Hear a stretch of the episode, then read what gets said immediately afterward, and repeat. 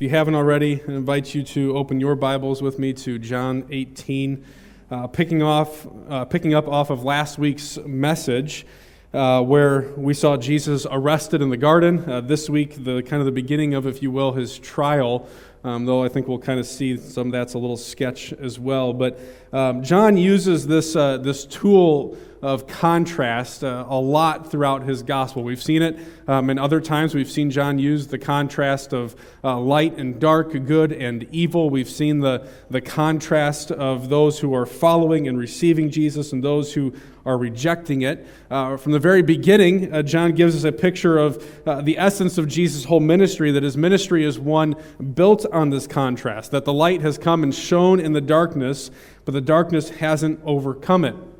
This contrast uh, is such a helpful way for us to grasp this picture of what's going on. It's, it's something that uh, we use even today. So I ran across this picture uh, this week of this a flower that's set in contrast, right? And so you have a whole black and white picture and the, the contrast of this one color standing out in its full glory in this beautiful yellow. And uh, the photographer who took this picture and did all the editing, whoever that was, um, obviously was their desire to draw our attention uh, not to the whole bouquet of flowers but to that one flower in the middle. Uh, and so they add that color to make it pop right off the, the screen. That as you look at it, you can't help but your eyes are drawn right to that very thing. We're surrounded uh, by this kind of contrast in our lives on a regular basis. Now, uh, maybe we're not seeing black and white images anymore with color thrown in there, uh, but we see it in the stories we read, in the movies that we watch. We see it um, as authors and uh, directors try to highlight the contrast between the good and the evil, right? You've all read a story or been uh, engrossed in a story where you know the characters that you're not supposed to like right? They are presented in a way that you're like, I don't like that guy. And, and something about them uh, doesn't sit well with us. And then the opposite, you've got these people that seem to only pre- be presented in ways you are drawn to them, your affection grows uh, for them throughout the, the telling of the story.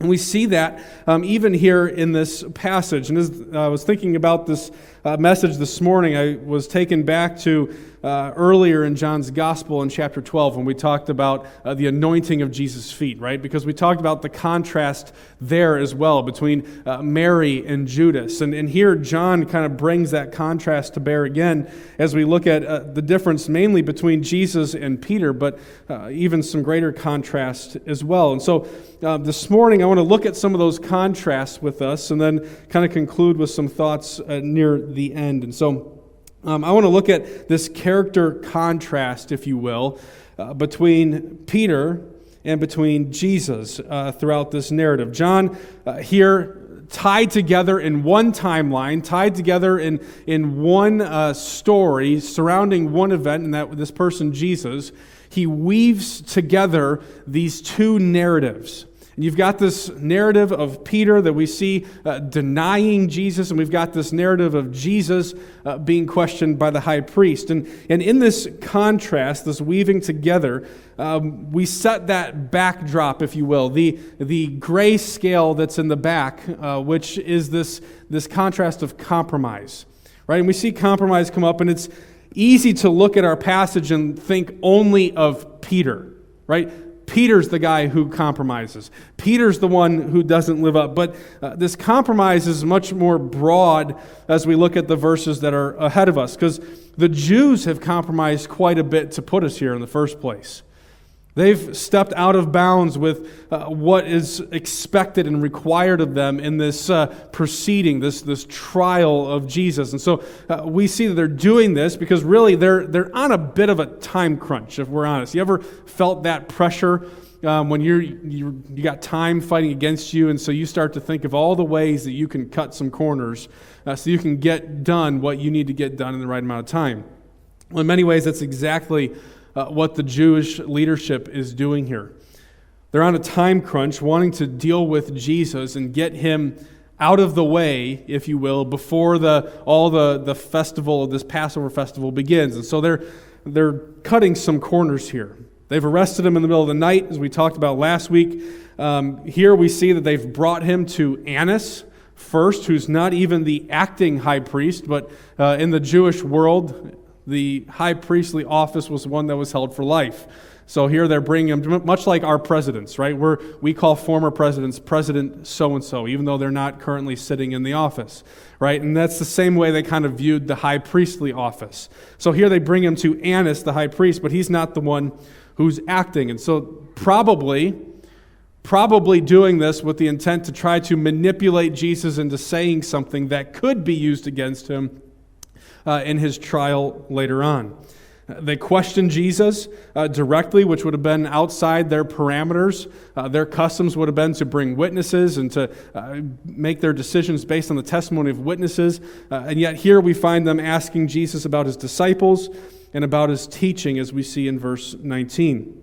In other words, I think what we're getting at, or what they're trying to get at, is this understanding of what Jesus is really all about. So, here, if they take Jesus out of the picture, uh, what kind of following does he really have? What things has he been teaching them? And we'll see uh, from Jesus' response that he's saying, my, my teaching has been consistent behind closed doors and in the public sphere. I'm not raising up a, a, a revolt here. They ask him about his teaching, wondering is he leading people astray? Is he teaching false doctrines? What, what's his message at its core? But they never bring to bear the witnesses. They don't go and, and bring his disciples. They don't go and bring any of the people who have heard him uh, teach in the temples or the synagogues. They go directly to him.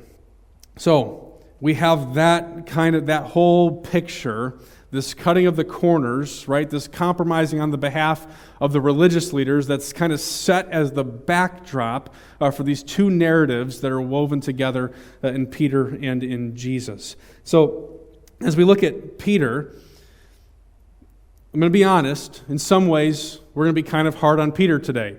John doesn't exactly hold a lot of punches.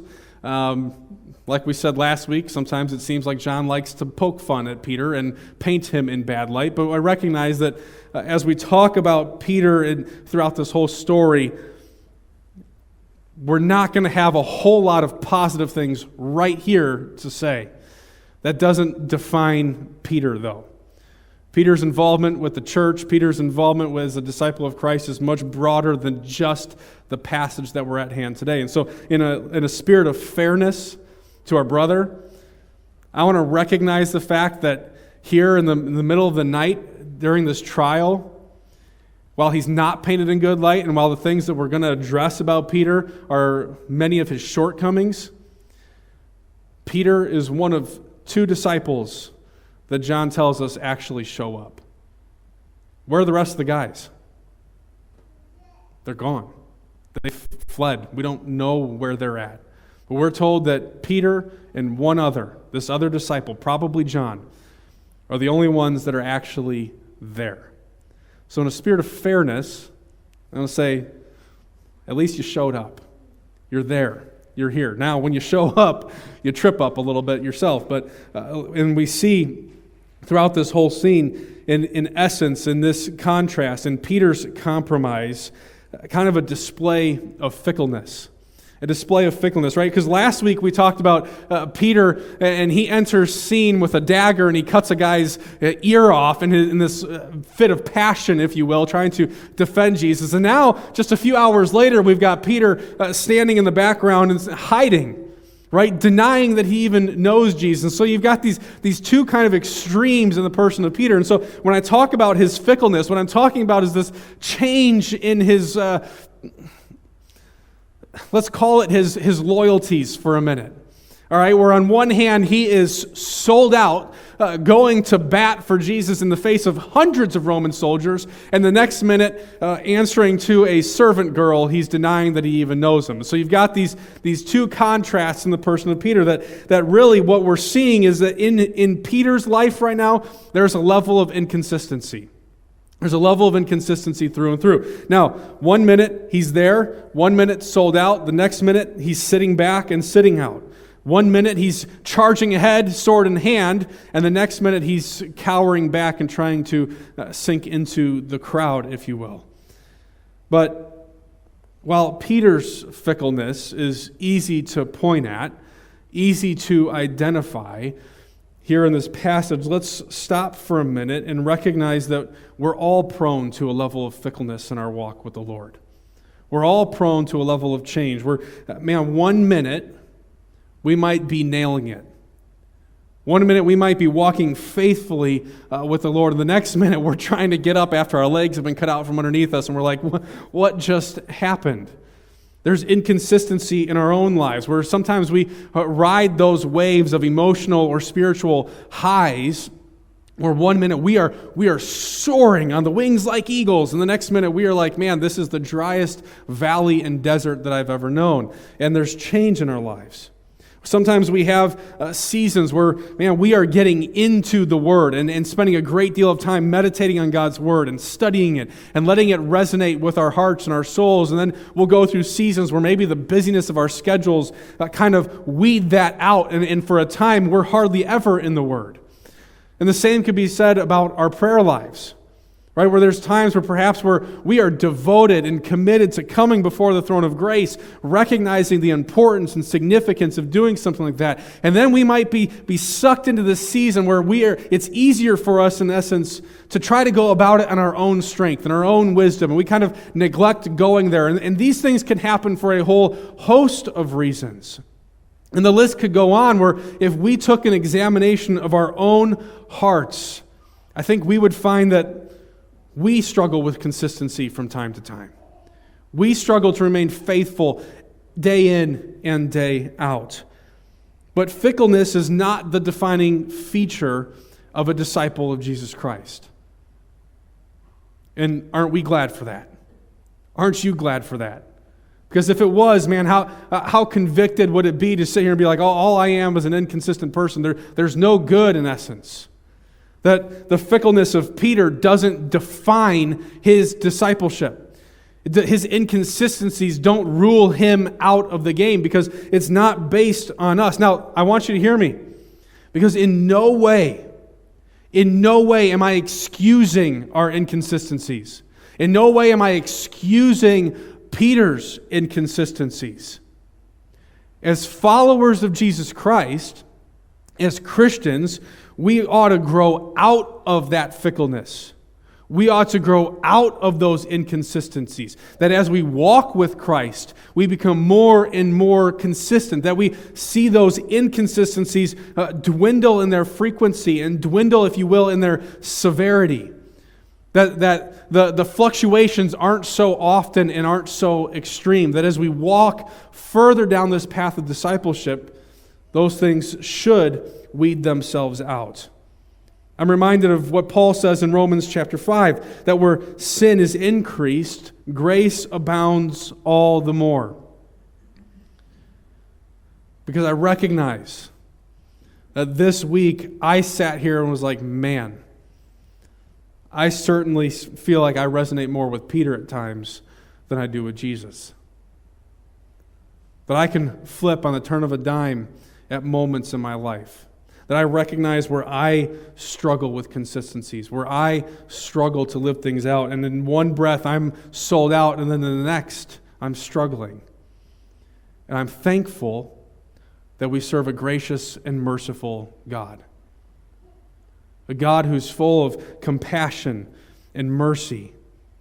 But the irony of the Christian faith, if you will, is that as we grow, and for those of you who have been walking with the Lord for a long time, you're probably familiar with it. As we grow and grow in our knowledge and understanding of just how amazing God is, as we grow in our understanding of His holiness and His perfection, and even as we see those inconsistencies start to dwindle, man, we become more and more repulsed by the little things that we see in our own lives, our own shortcomings. And so, uh, as we grow, we may feel even like those smaller uh, fluctuations in our walk feel like the worst thing in the world. So I want to encourage you to lean heavily on the grace and mercy of our Lord. But here, uh, as we look at Peter, we see this. We see this display of fickleness um, here in John chapter 18 in the final hours of Jesus' life. We also see that his compromise uh, leads him to the denial of a friend the Nile of a friend. Now, I kind of have a hard time believing that in these moments, as Jesus uh, is denied by Peter as he sits there and he, and he denies following him, he denies knowing him. I have a hard time believing that it's because Peter in these moments just suddenly is disgusted by Jesus. I have a hard time believing it's because he doesn't like Jesus at all. But his compromise here leads him to a place where he denies him. He denies uh, that he follows him. And again, I want to uh, stop because this brings to mind, you know, passages like uh, what Jesus says in Matthew chapter 10 that whoever denies me before men, I also will deny before my Father who's in heaven. And again, I want to draw our attention back to the mercy of God. Because here we see that Peter denies knowing him. And, in some ways, I try to put myself in the scene and I try to uh, get in the mind of Peter. And while we, we know that he fails in this circumstance, I, maybe I wonder I wonder if there's not a little bit of him that's looking at Jesus on trial, knowing how Jewish trials are supposed to go, they ought to call uh, witnesses uh, against Jesus. They ought to call people who stand uh, to testify about what he's said and done. And, and I wonder if there's not a little bit of Peter that's sitting here watching Jesus on trial right before him and being asked, if you're one of his disciples, aren't you one of the guys that spent time with him? And you're like, the last thing I want, I, I failed him in the garden. I went out there and cut some guy's ear off, and he said, you, You've stepped out of line from the mission that I'm on, and now I wonder, I just wonder if there's a little bit of Peter sitting like, the last thing I want to do is step in Jesus' way again. I don't want to be called to the stand. I don't want to have to have my words be used against him. That's just my speculation. Something that I wonder. Because, man, it, it seems hard to go from this passion to this this cowardice, if you will, uh, from one scene to the next. But either way, you cut, cut it. Either way, the dice falls on this that Peter denies Jesus. He denies him. And that cuts deep. But there's many ways to deny our Lord. For Peter, it was in a public confession. But I wonder as we look at our lives, as I look at my life, that, that certainly there's other ways that I have a frequency of denying Christ. Maybe not always in the public sphere when people are asking me if I, if I know Jesus or if I'm a Christian and saying, no, I'm not. But I wonder if there's not ways in which that we go about in, in our attitudes and in our actions that, that deny our love for Him that deny our association for Him, things that are seen uh, uh, publicly and how we act that communicate to other people that our heart may not be in line with His. I wonder if there's things in our attitudes as we hold things. I mean, uh, this morning in theology class, right, we talked about uh, the significance of uh, forgiveness. I wonder if even in some of those things, as we uh, harbor anger and resentment towards people, neglecting to forgive, I wonder if that's a way that we deny our Savior. I wonder if we don't deny Him and what our affections are, then when we get caught up with our affections belonging uh, to the world and giving our attentions over to the world rather than uh, to Christ alone, man, I wonder if in, in those ways we deny Him. There's lots of ways for us to deny our Savior, and the scriptures are clear that we can only serve one master.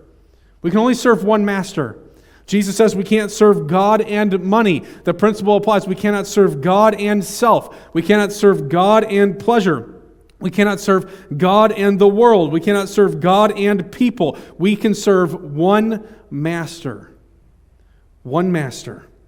And the scriptures tell us that the condition of our hearts is made manifest in our lives. In other words, as Jesus says, you know a tree by its fruit. And so I ask myself, I'm like, man, well, it's easy, so pickin' easy to look at the compromise of Peter and say, how could you? I wonder if as John is writing this, he doesn't have in mind all those who may think that. Dude, I've got it all together. I'm doing pretty good. And then to stop and say, man, I'm sure I'm glad that Jesus went to the cross. Because I wonder that if in, in that moment Peter was learning something, I wonder if he was having some of those aha moments. His compromise caused him to deny his friend. Ultimately, Peter's compromise was driven by fear. Uh, this week, uh, in our small group discussion, somebody made a comment about the irony of the whole situation. Right, as you, as you look at this whole thing, you, here you've got uh, Jesus uh, being questioned by, by the most elite of the Jewish leaders, the, the highest authority, and you've got Peter being questioned by a servant girl at the door.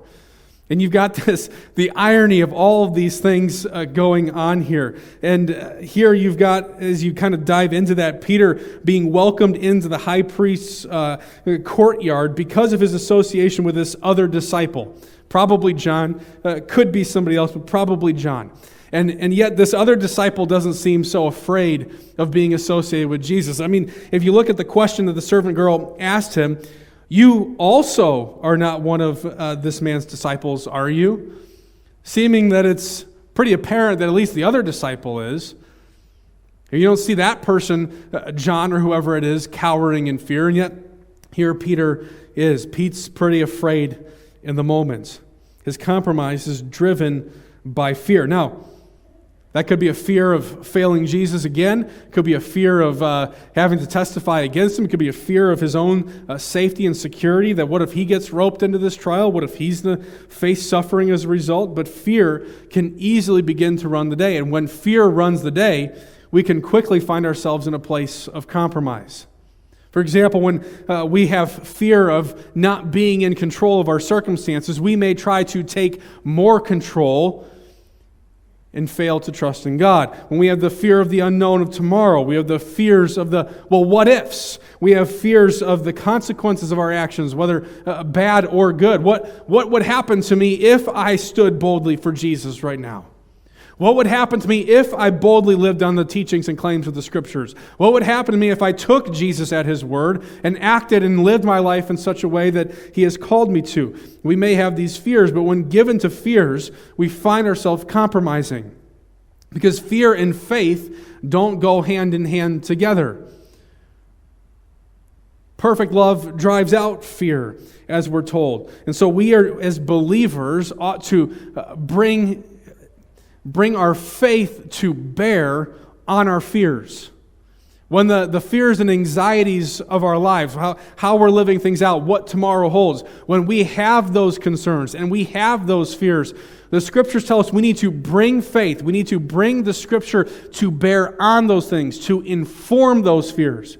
So the fear doesn't run rampant in our lives, but rather uh, we exercise control over it. We are called as believers, the fruit of the Spirit is self control, right? So we don't let our fears run us through the mud.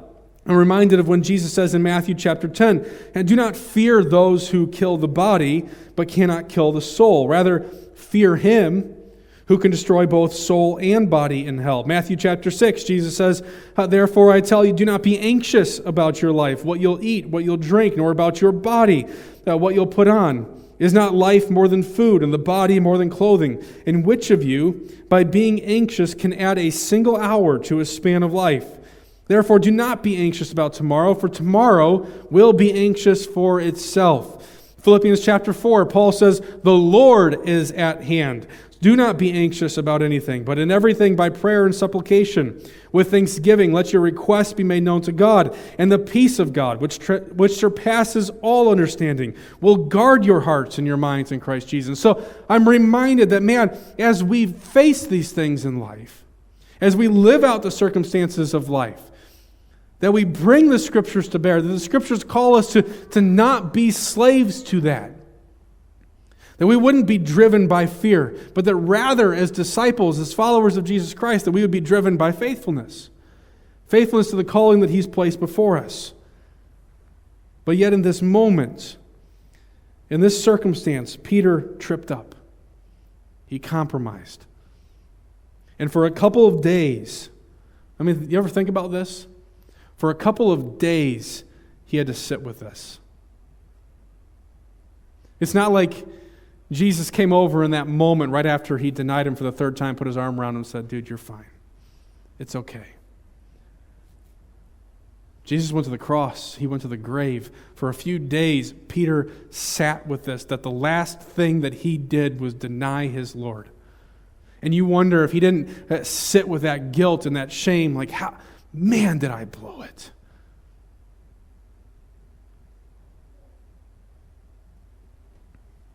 And he sits there. Luke tells us in his gospel that as uh, Peter denied him that third time, as the rooster crowed, Jesus looked at him. They shared a moment across that courtyard.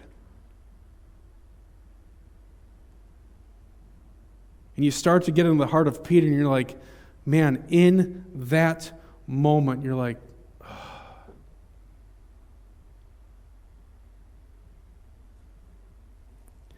And so I can't separate the discipleship factor with Peter from what's going on. Because I can't help but look at this passage and see that, that man, here uh, on the other side of this courtyard, that Jesus is being questioned by the high priest and Peter standing off to the side, denying Jesus. And in this moment, this, this realization of his failure, all the synoptic gospels, Matthew, Mark, and Luke, all tell us that when Peter denied him for the third time, the rooster crowed, he lost it. That in that moment, this aha, like, and he wept, wept. And I can't I can't help but see that while Jesus is on trial being questioned, perhaps in some ways Jesus also was on trial in Peter's heart, that Jesus revealing himself. That I wonder if in, the, in that moment, that it wasn't just the weight of his failure, but the realization that Jesus really is the Son of God. Because it wasn't that long ago, sitting in an upper room, that Jesus told Peter, You're going to deny me three times. And I wonder if in that moment he doesn't flash back to that. He told me this was going to happen.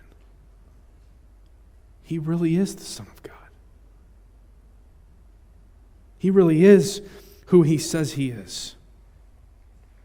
And so I, I don't want to talk about all this compromise on Peter's part just to, just to point the, the judgmental finger at Peter. And I don't want to talk about all of it just to come down on us and be like, man, look how wretched we are. But I, I want to stop for a moment and recognize that as we've been called to in the scriptures, before we do point the finger, and that we would stop and look at our own lives, take an examination, and realize that, man, more of us are probably a lot more like Peter than we want to give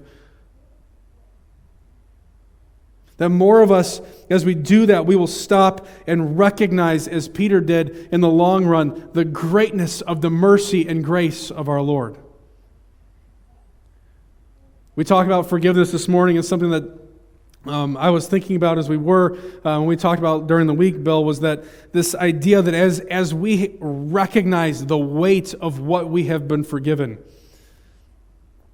how that makes us love all the more causes us to forgive all the more. That when we see the gravity of what we have been forgiven, how great we have been forgiven, how does that not cause us to turn and say, Holy cow, I am, I'm unworthy of this. I don't deserve this. How great is the forgiveness that God has shown to me? And so, uh, following that passage we talked about in Matthew, if you were to read on, uh, when Jesus is talking about forgiving, man, uh, he goes and tells this parable of the, the servant who's been forgiven a great debt, but then goes out and fails to forgive uh, somebody else who owes him a lesser debt. And it like hits home that when we do take the examination of ourselves and realize that, man, I come up short time and time again. I wonder if Peter didn't have that moment where he realized just how bad he screwed up. How great is Jesus? Because this is the contrast that John is bringing to bear. Not so that we would sit and look at all the grayscale and just look at the grayscale, but so that the grayscale would set in contrast with the beauty of who Jesus is. And so the two narratives come together, and we've got the, the grayscale backdrop of Peter and the darkness of what he has done, the darkness and wickedness and the corruption of the religious leaders, set in contrast with the glory of Christ. That as you read through this whole thing, you can't help but look at Jesus and be like, the one guy that seems to be getting it, that seems to be totally on track, totally in control in all of this, is the one guy who's bound and chained and getting slapped across the face. The one guy who can stand confidently and stand firmly, knowing full well what he's doing. Man, now you start to see the glory of Christ pop out of the circumstance. That the highlight is Jesus. The highlight here isn't so that we can rip on Peter the whole time, but that in contrast with his failures, we can see the consistency of Jesus Christ. That despite the circumstances that he was facing, uh, we see in this whole contrast, Jesus remains consistent. Jesus remains completely consistent. And so uh, we see the religious leadership fudging the process. We see uh, Peter floundering in that moment, and yet we see Jesus remaining faithful to what he has been called to faithful to the mission at hand. And so while he's falsely accused and he's left alone and deserted by all of his disciples, here, standing by himself, the world rejecting him, he remains faithful.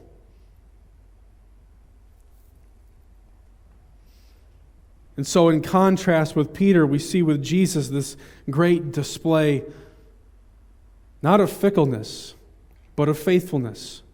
That as Peter succumbs to the pressures around him, Jesus stands firm. He doesn't cower from what lies ahead. He knows exactly, and I am so struck by that in verse 4 that we talked about last week. Then Jesus, knowing all that would happen to him, came forward.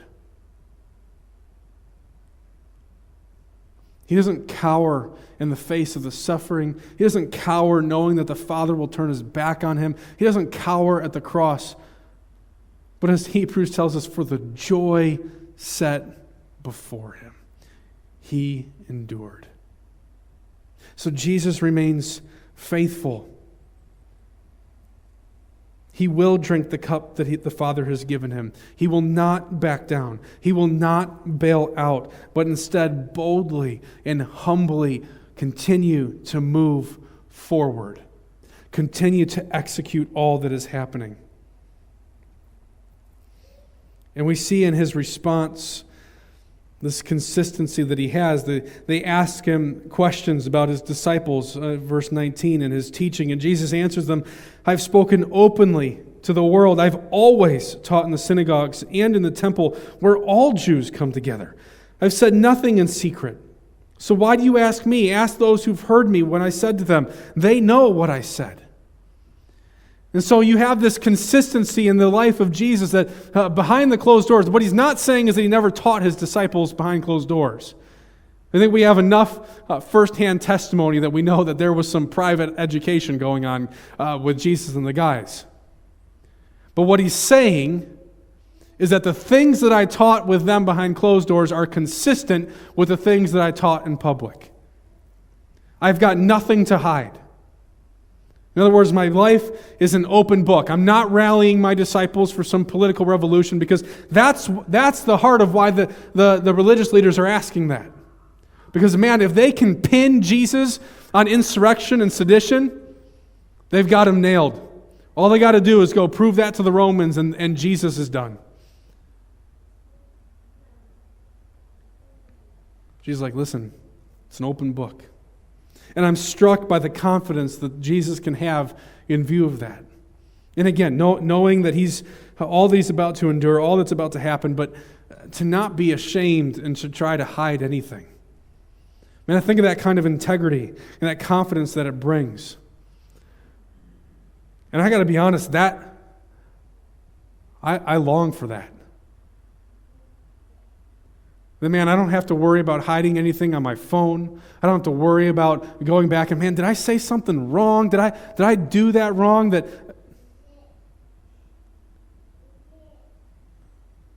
to live a life that's above reproach. The man, as believers, if, if we were to follow in the footsteps of Jesus, I get it, we're going to fail. we're going to trip up. To not be ashamed in trying to hide something.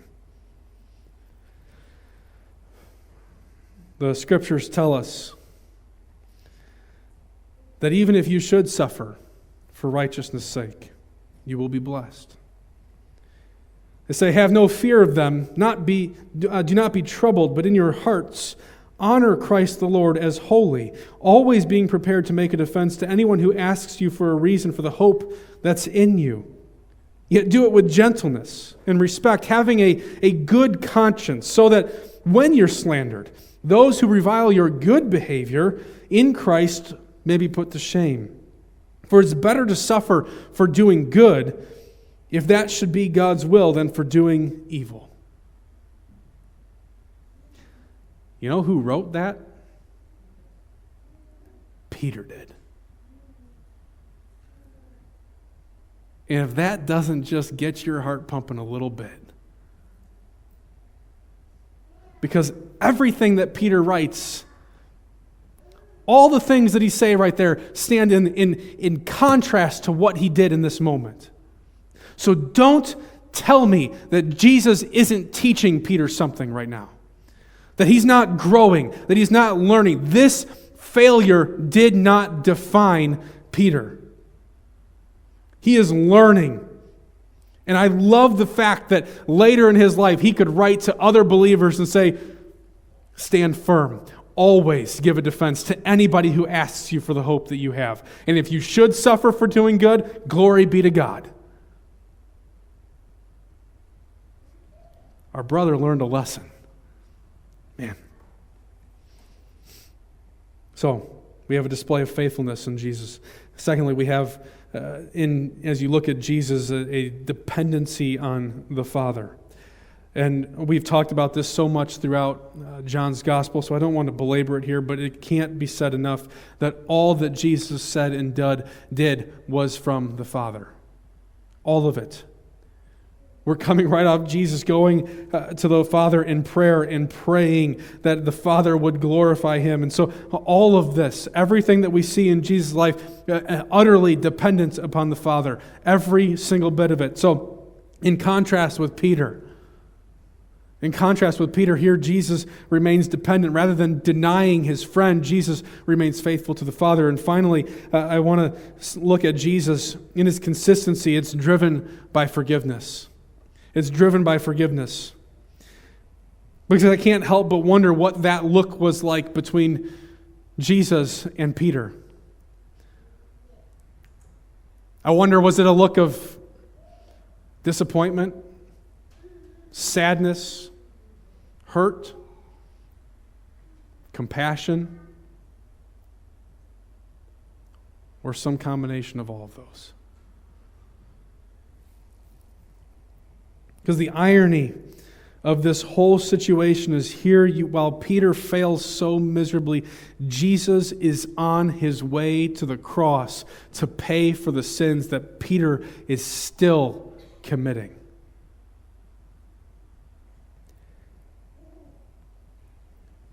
In all of this, Jesus is driven by forgiveness to go to the cross to shed his blood for the sins of many, that as he is lifted up, he may bring together many people.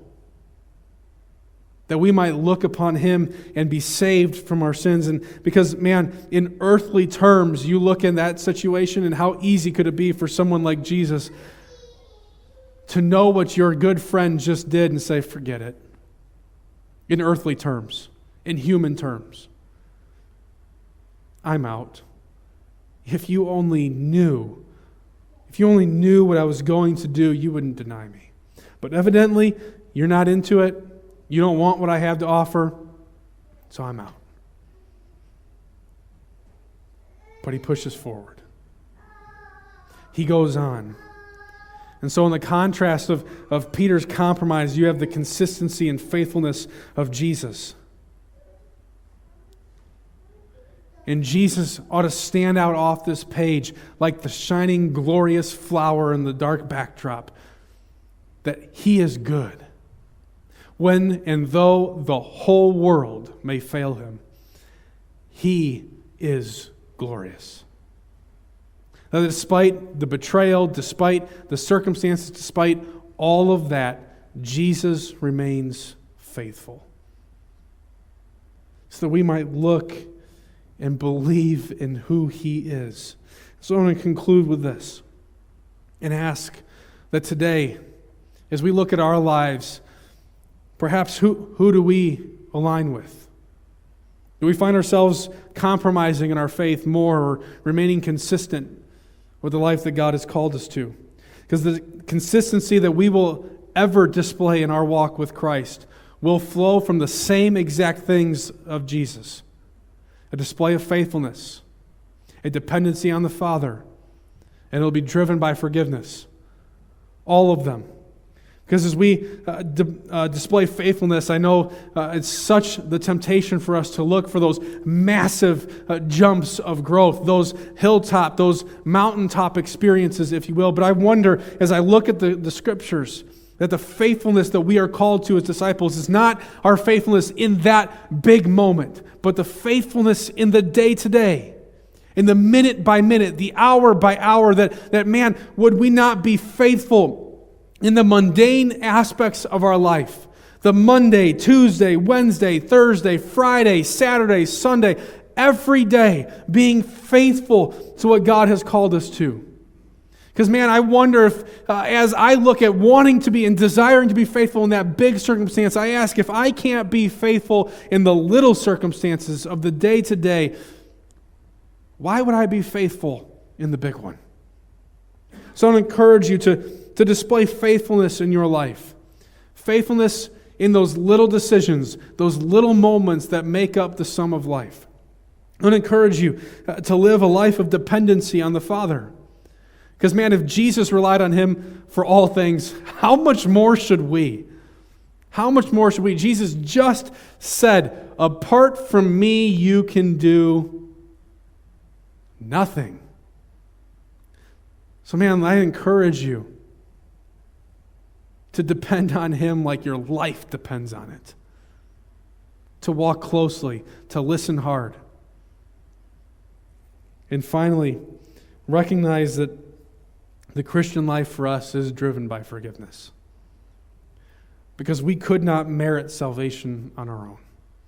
It was because of Jesus remaining faithful, getting slapped in the face and questioned and mistreated and abandoned, being nailed to the cross and breathing his last and being laid in the tomb and rising again. Man, it's because of the forgiveness of our sins that we can live a life that is honoring to God. That you and I are here today. So I encourage you that in those moments uh, when you trip up and fail, because they'll come, call on the forgiveness and faithfulness of God. Rest in His forgiveness, because it's this forgiveness that calls us to the throne of grace in our moment of need. It's this forgiveness that has called us from death to life. It's, it doesn't look at our own righteousness, but it looks at the righteousness of Christ that has been given to us.